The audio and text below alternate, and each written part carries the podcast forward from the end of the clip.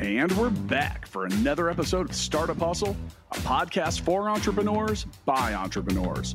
If you want to start, own, or build a business, then you're in the right place. We bring you the real truth about what it's like to take something from concept to launch. From growth, innovation, experience, failing, or winning big, we've got you covered. So let's get down to business with another episode of Startup Hustle brought to you by Fullscale.io.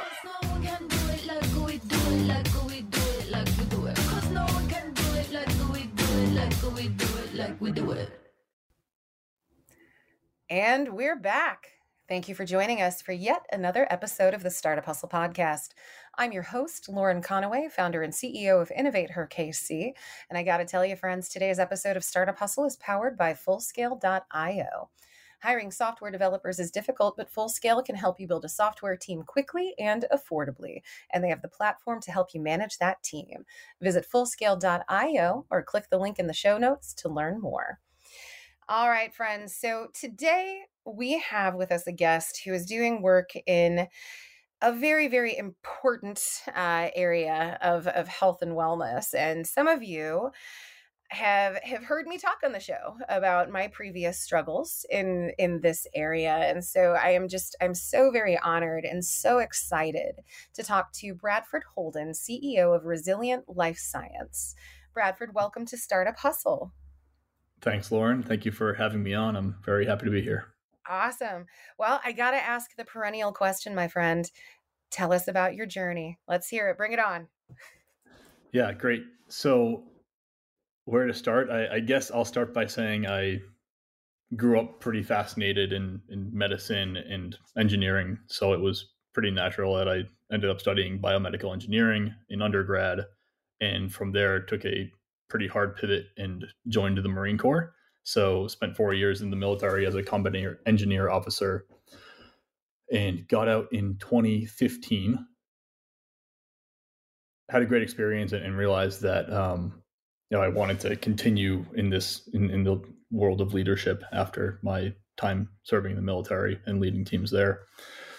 I entered the startup world, so I actually worked at a wearable medical device startup in Palo Alto in a like a proper Silicon Valley garage startup. It was an amazing experience before going off to business school and getting my MBA after getting my MBA, I went into the tech world in Silicon Valley. Worked for Autodesk as a product product manager for AutoCAD, and then I joined a company called Infinitus Systems, which was using, um, excuse me, using speech recognition and text to speech, speech to text to automate human phone calls for healthcare benefit verification. So had an awesome experience there, growing the operations team, and then COVID happened and 2021 came around. And in 2021, the news broke that the overdose death rate in the US crossed 100,000 annually. And that was just an astounding number to hear. It's the number one killer of Americans under 50.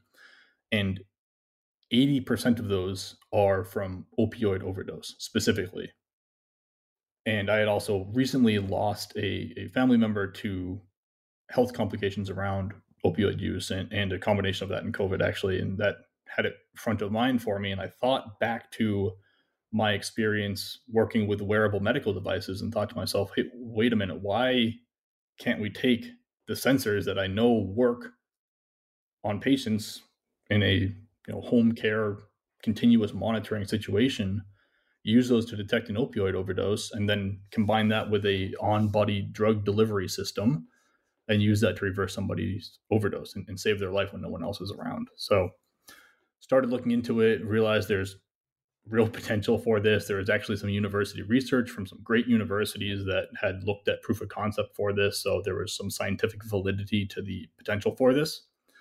And we said, okay, why is nobody commercializing this? And that kind of grew to, uh, okay, well, I guess it's going to be up to us. So I talked to my co founder, Charlie Proctor, who worked with me at Infinitus and we decided that this was absolutely worth pursuing. So we decided to go full time in April of 2022. That's when we started Resilient Lifescience. Absolutely incredible. And I, again, as somebody who has kind of a, per- I actually don't know too many people in the States who have who don't have an invested stake in the opioid crisis, as we commonly hear it called in the media.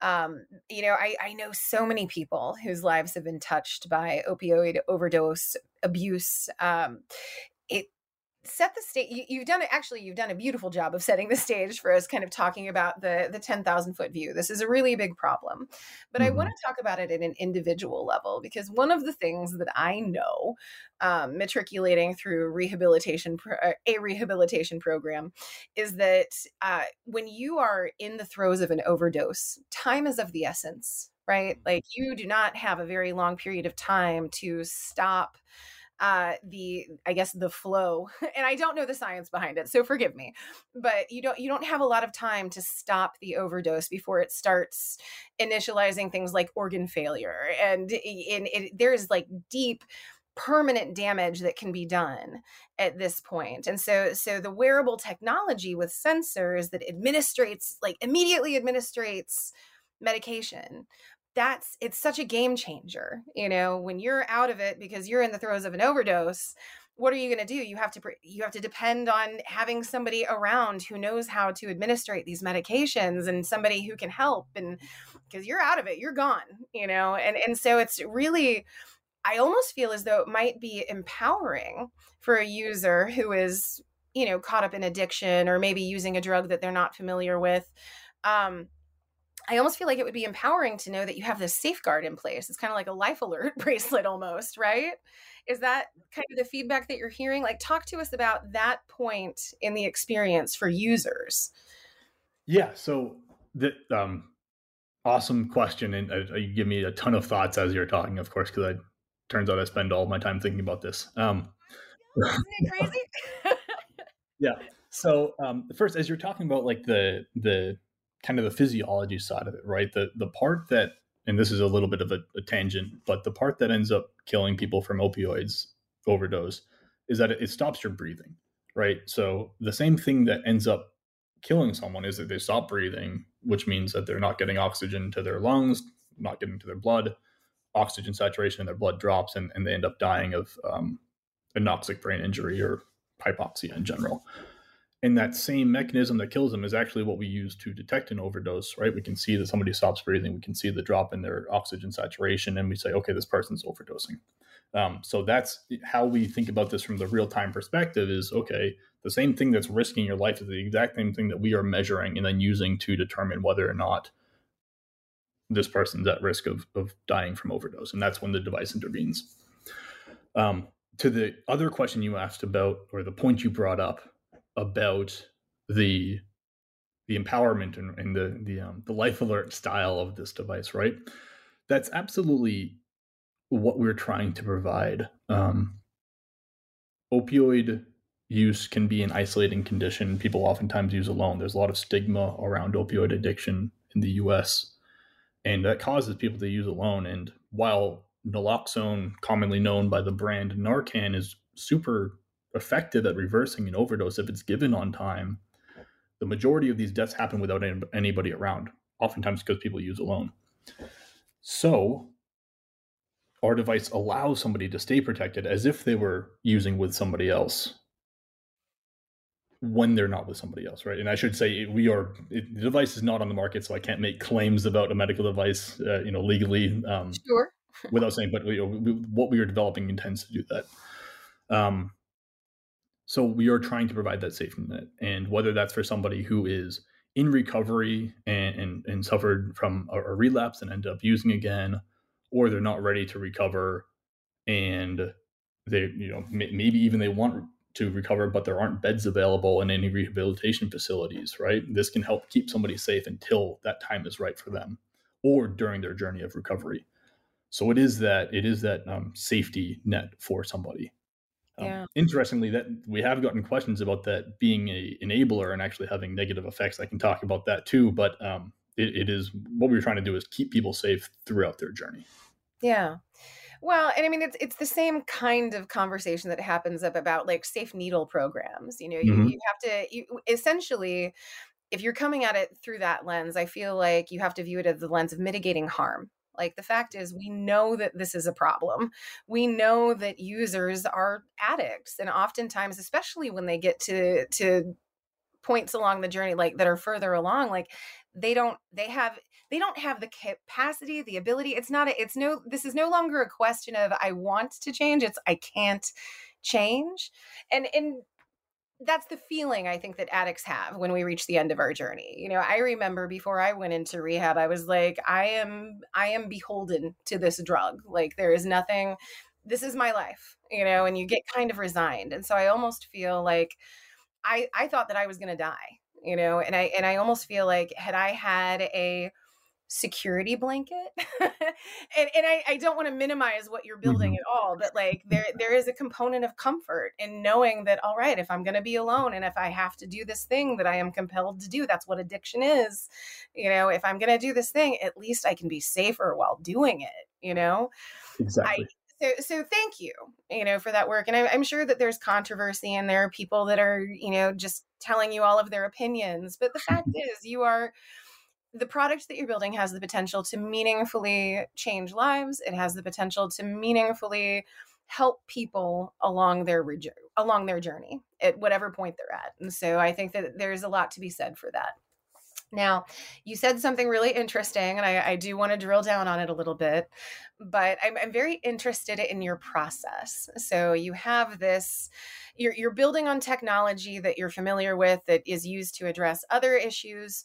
Um, talk to us about what it looked like to think through the product itself and then the, the first steps you had to take around that approval process because it's it's pretty arduous from what i understand right Mm. No joke.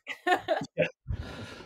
So, um, just to make sure I understood the question, it's like the first steps we thought about when determining the device that we're like, you had the epiphany that this technology is already in use how can we apply it here?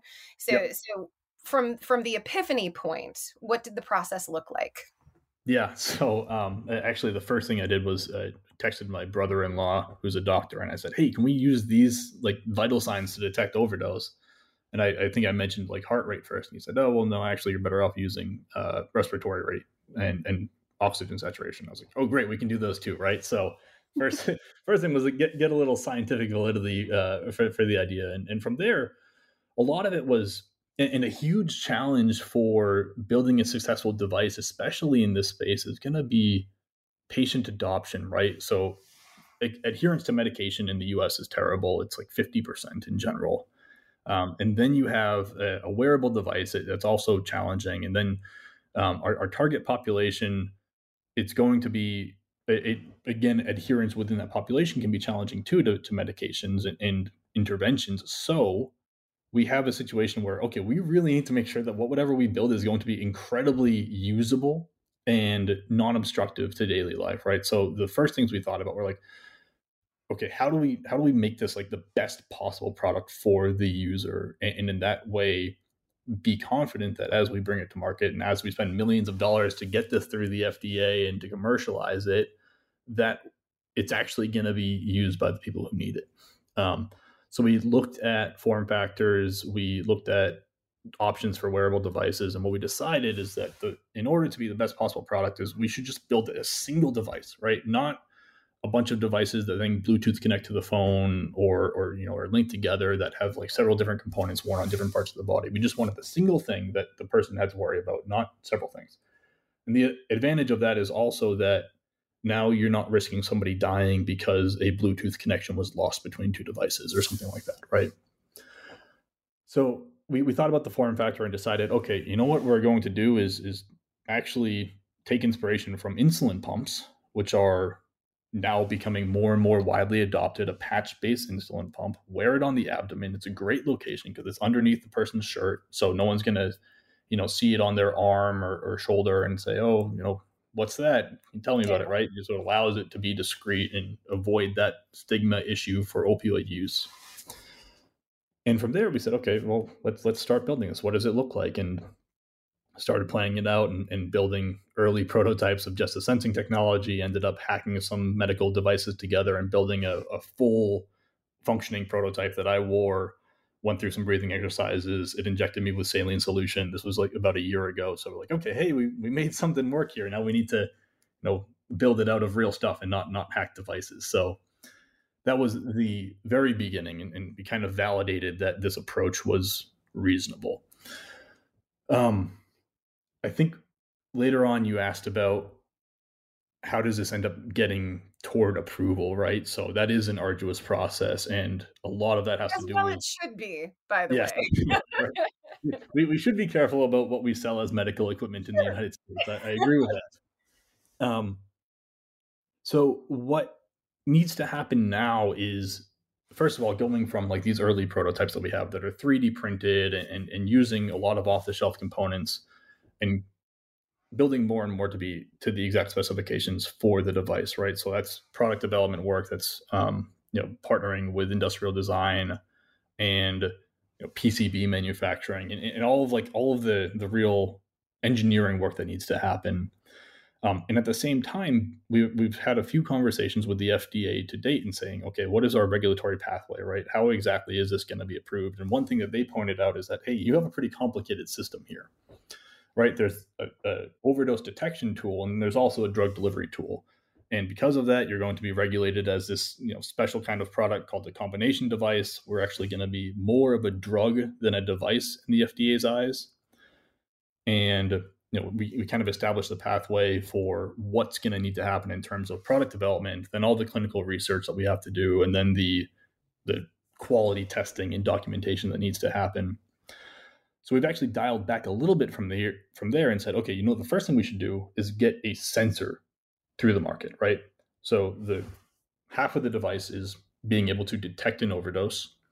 With that, having a cellular component that can call for the friend or family or 911, depending on that user's choice, to, to send a rescue team to them is the first step, right? Then the second step is combining that with the auto injector. So we realized we could parse those two things out from each other, and that would help us get something to people in need faster, and then have what we would call a predicate device for our final product um, that we can submit to the FDA. So that was probably a lot. I'll, I'll, pause and let you ask any further questions. No, I mean it's it, it's really really interesting, and I, I think that you you're actually so smart in the way that you approached it. You know, let's kind of divide these divide and conquer. I guess I almost feel mm-hmm. like. I, I mean, we've talked to founders in in the biosciences area, in the medical area, and and every single time I talk to them, like talk to us about the approval process, they're just like, ah, oh, it's a beast. So I, I, I commend you for for finding a way to to kind of streamline the process a little bit.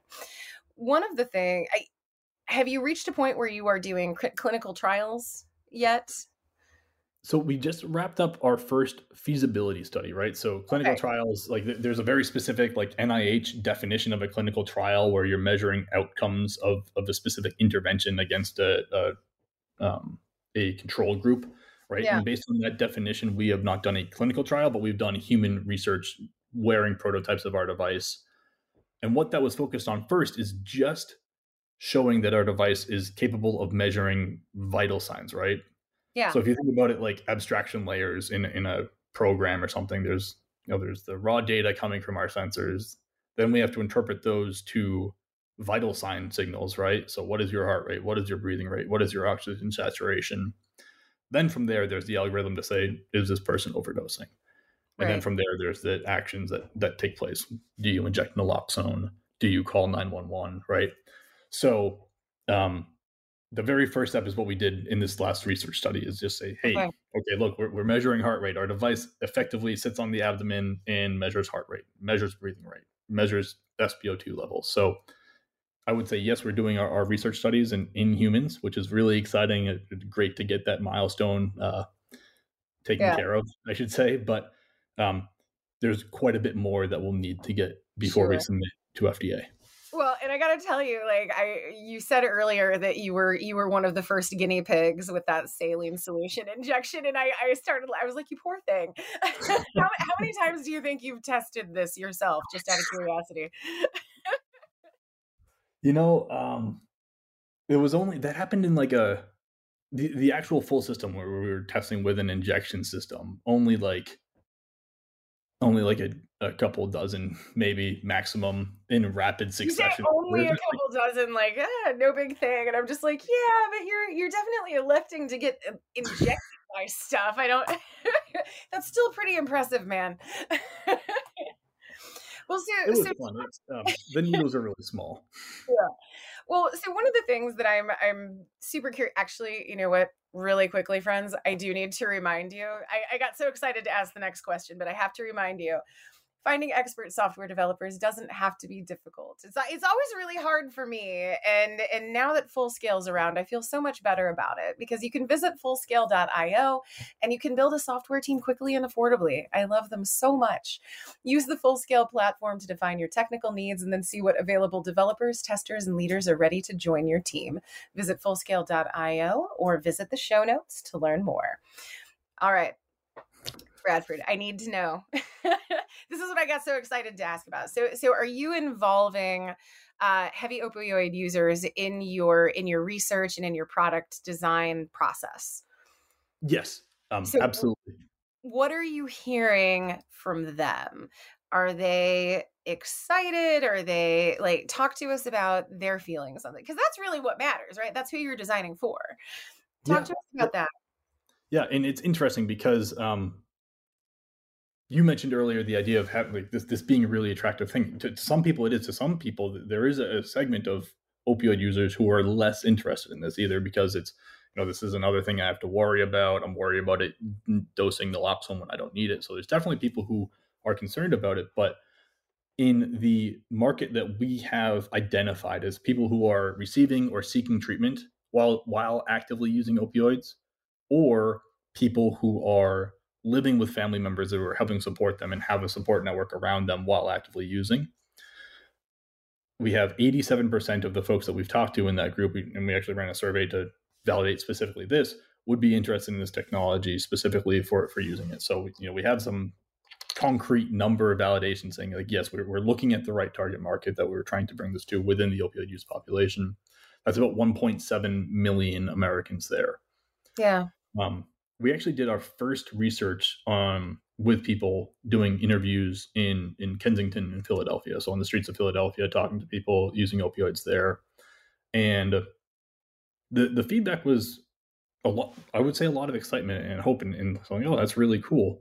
Um, the the form factor was a thing we asked about, right? Like, how would you want to wear this? And the big thing was like, yeah, I want it. I don't want to have to explain this to a, a family member if I see them. Um, we got an interesting one of like, hey, don't make it too bulky because I don't want someone to think I'm, I'm wearing a gun in my waistband with a little oh, yeah. my shirt. So, okay, yeah, that's a, that's think a about that. See, this is why you get multiple multiple sources for your your feasibility studies. yeah, and that's and that's good. So um, the that's something I would not have thought about, right? But yeah. it, it's one of the you know one of the key reasons that you do customer interviews is because you're going to think about things that aren't from your normal perspective.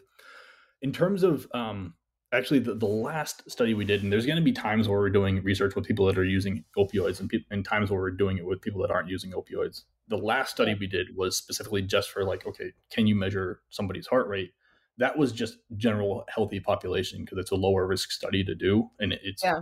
essentially faster to get approved but essentially, all the research we, we will do with the device from now on, in addition to the market research, is also going to be specifically with the population using opioids. Yeah. Well, and you said something interesting, and it just reminded me. So I and I'm going to apologize to the audience. I do not remember the specific specific statistic. And Bradford, I bet you you might know it. But um, there is a there's a little talked about problem within the addiction community, and that is people who are actually actively in recovery and seeking treatment, when they relapse, they are actually more likely to die from overdose than folks who have just been habitual, continuous users. And it's because often people overestimate like if they've been clean for you know weeks or months their tolerance has dropped. So often users overestimate their ability they're using like pre-rehab amounts of a drug and so they they tend to overdose more frequently and i can't remember the exact statistic but it's just something to keep in mind. So when you say that your users like often they, they might even be in recovery. Really you're creating a fail safe like if you relapse again here's your safety blanket like you know go go forth and and good luck with your recovery right? Like exactly yep. that's a really cool thing. And that was one of the things that we heard that this was something surprising from our customer interviews too was that when we talked to people that were in recovery one of the interesting points someone brought up was like yeah i actually like this device too because it would remind me of where i am in this journey too right? It's like yeah. seeing this it's not just a comfort blanket but it's a reminder of of my journey. Yeah. Um, so that's that was really interesting to for me to hear as well. I don't know the statistic. Um another common uh scenario for this is, is leaving prison too though right? So yeah. people leaving prison i believe there i saw it was like 127 times more likely to die from overdose in the first two weeks after leaving prison yeah. Oh wow. because of, of that exact same thing. So generally in, within any population your risk of overdose is, is even for people that are actively using like you mentioned it's not super high but there are these critical points in people's journeys where it's super high right so yeah. it is this right after leaving prison, right after leaving inpatient recovery, um, right after somebody overdoses and is seen at the ER, there's a 25% chance that they'll be back within a month. Yeah. So right after an overdose is another case where we can really identify like, okay, this is the time that you really should have this device on it and just to, to be safe in case of a relapse. Yeah. Well, so so I just wanted to kind of underscore the importance of the work that you're doing once again, and I do. I I, just realized that it, I have been remiss. I owe you. Uh, I owe you a congratulations because you recently you made you made the Startup Hustle top Pittsburgh startups list, and I forgot to commend you for that. But I also believe like you you've won a couple other pitch competitions, awards, uh, social impact investment. That's what it was. Yes. Talk to us a little bit about that. Like you, you, you've been doing all of this work to develop this product and bring it to market, but talk about what that process on the on the business side has been like. Yeah. So um, I'll start by saying the the venture investment or the social impact investment was the Richard King Mellon Foundation, which is a, a great philanthropic organization is that like Pittsburgh. Carnegie Mellon Mellon? Yes, of the same last name. Um, that that is the the RK Mellon Foundation. Yes. Okay. So they have a um, they have a annual social impact venture competition, which we competed in last year, and actually around this time last year. Um, and it is for companies that are looking to make a difference in the world. And we were one of I, I think around 100 applicants, and happened to win, which was super exciting for us. And um, you know that organization has been incredible to work with. Uh, just a lot of great support from the team, great publicity, helping us get our name out there has been excellent. Um, and being connected to Pittsburgh is also really important to us too, right? So we've um, we, we, found a great community there, and RK Mellon has been very centric to that experience of, of building a startup in Pittsburgh, which you know is a great tech hub. Um, and I, I, would say it is not maybe often talked about, but it, we, we've had a great experience with so far. Well, good. what are some of the other? I, I, mean, I feel like there are a lot of priorities that you're working on right now. You know yeah. that that FDA approval thing, which you know not insignificant, and you know raising capital. Like, how are you managing to juggle all of these things that are demanding your attention, and all of them are crucial. Like, you're right now, you're at a very, very um, important part in your company's journey let's yep. say but but talk to us have you been able to balance the business side with the medical side with the personal side like has that been difficult for you to do um, I, think it's challenging for everybody, right? It, uh, or if you're starting a company, it, it is a, a ton to juggle. But yesterday I was sitting in a call and we were uh, negotiating a, a quote for pharmaceutical ingredient stability testing for naloxone, right? And I'm sitting there and you know, really focused on you know, the line items on, on this quote and, and how can we adjust this to, to make it meet the needs of, of what we're asking for right now. And I, I paused for a second and said, I have like the coolest job in the world right now. Like one day I'm, I'm talking about like the, or like on, on the whiteboard next to me, we have drawings talking over signal processing uh, algorithms for detecting that or, or, like you know improving heart rate detection and now i'm sitting down talking about pharmaceutical testing and, and, like there's just so many cool things i get to do on a daily basis. It's really exciting and i think that's what draws so many people to entrepreneurship in general. But you know obviously there's challenges with it too. Um, it, it, takes a lot of time and it can be hard to I, I think the one thing that a lot of startups challenge or have a challenge with is like what is the most important thing I can be doing right now right? There's yeah. always like 50,000 things it can be so what is the most important thing for us? Yeah.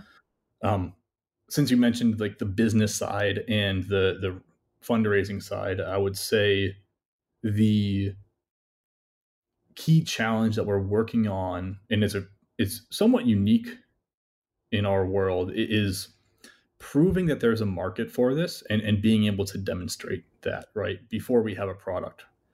So with medical devices and pharmaceuticals, generally, you know, you can't sell it before it's FDA approved. So that, that's common across all FDA regulated technology. So you have to have some faith that there really is a market there, and you can do some things to approximate the market. It's not like an, an app where you can launch a beta version and get a bunch of people using it. Um, you know, it's, there's right. some more complications. But then on top of it, for our technology, it's also a unique distribution channel that we need to go through, right? If we, we look at Narcan and the success of Narcan and how they commercialized as really a a guide for how we should bring our product and technology to market. And a lot of that is through state programs that are funding harm reduction programs, funding community centers that are distributing harm reduction uh, technology or or naloxone, safe needle exchanges, stuff like that. Yeah and you're selling to different people than a lot of other medical devices. The funding is coming from a different source. And then you have this a, a, different interaction between the person providing the the product and the user as well. So there's just a different business model to prove out as we develop this technology. So that's one of the things we're really focused on right now is like okay how do we show that this is a repeatable and scalable business model to sell this within states? And what we're working on to do that is, is building pilot programs to say okay the state will fund um, a, a, number of people to wear a investigational version of this device, and that shows that states will actually put their money where their mouth is in terms of wanting a product like this. And then we can take that to investors and say, hey, look, we, you know, we have success. People are wearing this in the pilot programs. People right. are paying for it to get to people. So that is a that is one of my key focuses right now is really kind of building a sales funnel for a investigational product um, in, yeah. in terms of piloting it. So when you're ready, you can really be ready. That's exactly, yeah, that, that's really powerful. So is there anything like you, you're very clear like I, one of the things i love about this interview is like you're very clear on like this is what we're doing this is why this is and this is the path forward and i i love that. But i'm curious is there is there anything it must be your like by the way thank you for your service. It must be your marine background like you you have a very disciplined approach i feel. Thank you. Uh, but at any rate, is there anything that you wish you had done differently or that you would you would change if you could? Oh my goodness, um, so much, right? I think about that. Um, yeah, there's like always a things just screeched through my head because that's like every entrepreneur. yeah, and especially as a first, I'm, I'm, sure it happens to everybody and every time, it, but for a first time entrepreneur, it's definitely like so much that you just don't know that you don't know. I think one thing early on is we we started before we built anything, we did a lot of what I'm doing right now and, and trying to sell the product, wanting to feel good that there's really going to be a market. So that's what led us to do our research on the streets of Philadelphia. We talked to people in programs that would fund this device um, or to purchase a device, not from the investment angle. We also talked to investors, of course, and raised money. Um, but I would say that I wish before, if I were to do it again, I, I, would go further down the sales pipeline before starting to build, just to, just to almost like learn more about how that works. I don't think we obviously we can't sell a product before having it, but really getting as deep as possible into the sales and really being able to say this is exactly like this is like all of the signatures that need to go on this page um, when, when talking about the the business model will be helpful. So that's something that I'm really focused on now. And if I had done it a year ago, I you know would have been even better. Yeah. Well, I, I, I, certainly get that, but I, I think you're absolutely right. Like, I have never met a founder who didn't have a million different ways that they had failed, or things that they hadn't thought about, or and it's it's. I think it's actually one of the most frustrating and yet rewarding parts of entrepreneurship. Like we're in it, we're we're in this shit, and we're gonna do it, even if we even if it doesn't look pretty all the time. Um, so, so I do, I am curious for our listeners, you know, not everybody is going to focus on opioid addiction. Not everybody is going to go into, to med tech, but what are some key pieces of advice that you would give to the entrepreneurs, the founders out there, or maybe those who are thinking about becoming a founder? Yeah. Um, let's see. I would say, and kind of related to the last point, one of the pieces of advice that I got from my my previous CEO, who's a brilliant CEO and entrepreneur, Ankit Jain, the CEO of Infinitus, is in in paraphrasing, um, you know, you don't need to have all the answers. You just need to be confident that you're going to be able to figure it out, right? Like it, other people have said like oh if i knew how hard this was going to be i never would have started the company right? A lot of entrepreneurs will say that and i, I think that if you're going to start a company you know it's going to be hard and you also should know that like there's not a chance in hell that you're going to have it all figured out when you start the company right? But just being confident that you can solve the problems and having that kind of can do mindset of like yeah i can i can handle this. We'll figure it out. Yeah. Um that gave me that gave me a lot of confidence to start a company. Like, okay, I don't need to be the world's leading expert in, in every aspect of what we're doing here. I just need yeah. to be able to find the right people, figure out uh, myself, and, and, and build the right team and expertise to do this. So so that was a, a huge part of it. Um, another thing that I thought about was, especially for folks that are thinking about starting a company, would be that there's never a right time to to start a company or and, and kind of thought yeah. about that same way with my, my, wife and I. Like, there's never like there's never like the right time to have a kid. It's never it's never like an easy time to do something, yeah. right? It, so if you're thinking about it, like some there there are some times that might be worse than ever others, but a framework I've thought about it is like, is there any reason to believe that this is going to be easier to do in one year from now or two years from now, right? And if the answer is no, then I uh, you know, then then go ahead and just just start it, take the yeah. leap.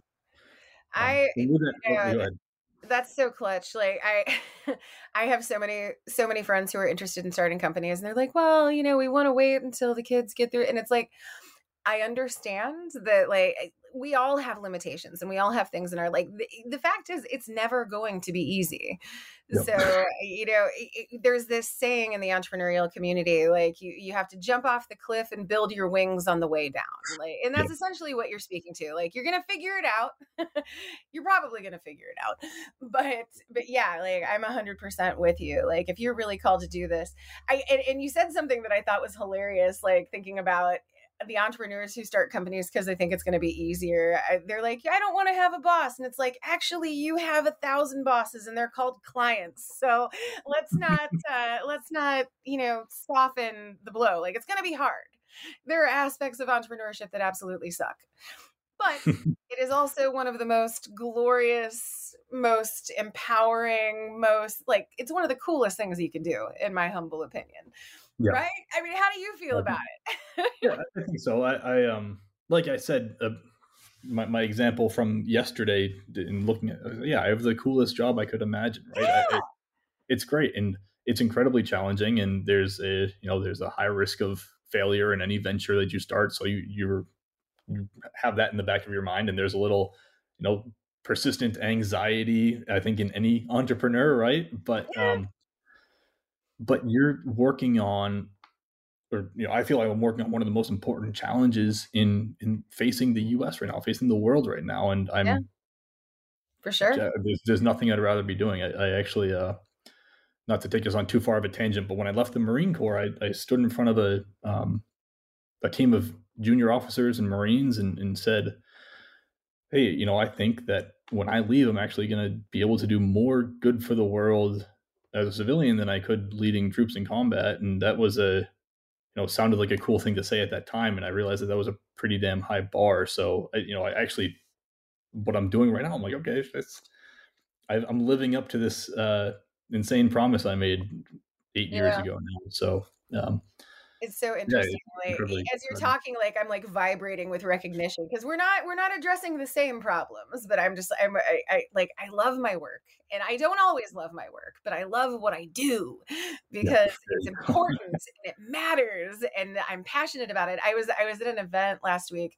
Really quick little story, but this 17 year old kid came up to me, and I, I had just gotten done speaking about something, and he was like, "Can you tell me how to make money?" And I mean, first of all, like, hi, nice to meet you. Like, that was literally the first thing that he said to me. But I was like, uh, I mean, yeah, probably. Like, I can probably tell you how to make money, but you're asking the wrong question. The question, what are you best, better at than anybody else in the world? And what are you never going to get sick of? those are the questions to ask. And then if you can come to me with those answers, yes, I can tell you how to make money. You know, like, that's what it's all about. So I, I love that that's a part of your core. Now, I do have a human question for you. Are you ready? I am ready. I'm very, very excited. Uh, uh, do you want the serious one or do you want the silly one? Oh boy. Um, let's do silly. I, I have a fairly serious subject matter for the business, so we can go to silly for okay. this. I mean, it's not it's not like super silly, but if you had to pick the worst television series ever made, what would win? That was the kind of silly one. Oh boy. Okay. Are you a TV watcher? I guess I should ask that first.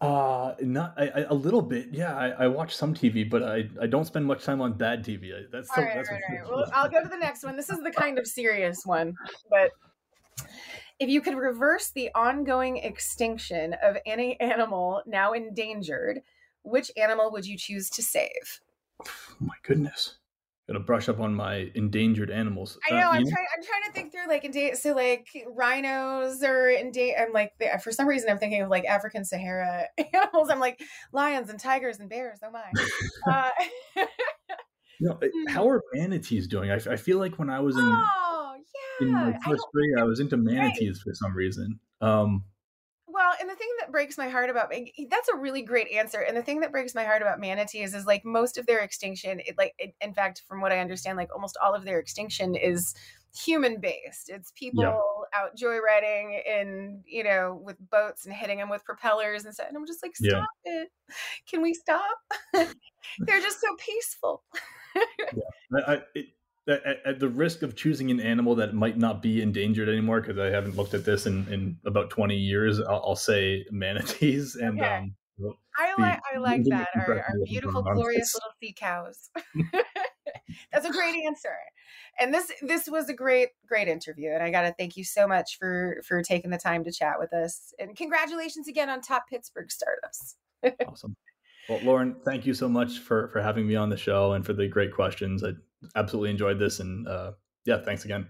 I am so, so glad to hear it. And, friends, something else that I'm really glad about I'm glad that Full Scale is around. Do you need to hire software engineers, testers, or leaders? Full Scale can help. They have the people and the platform to help you build and manage a team of experts. When you visit fullscale.io, all you need to do is answer a few questions and then let the platform match you up with fully vetted, highly experienced software engineers, testers, and leaders. At Fullscale, they specialize in building long term teams that work only for you.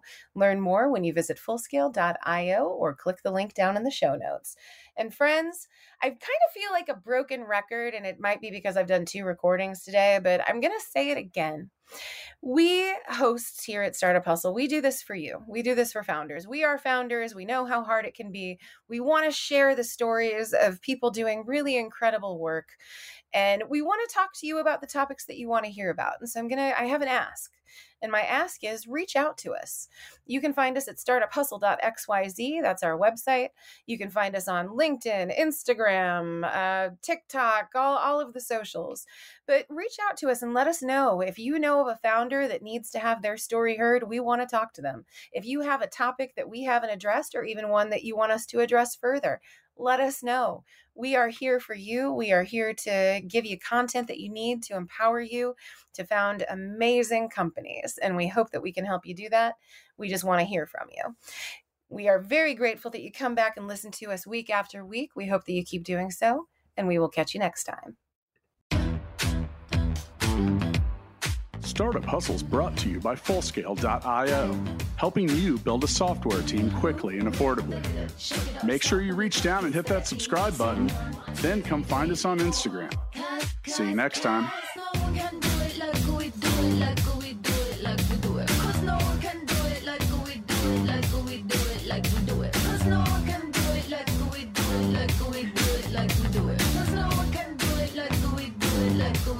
like we do it.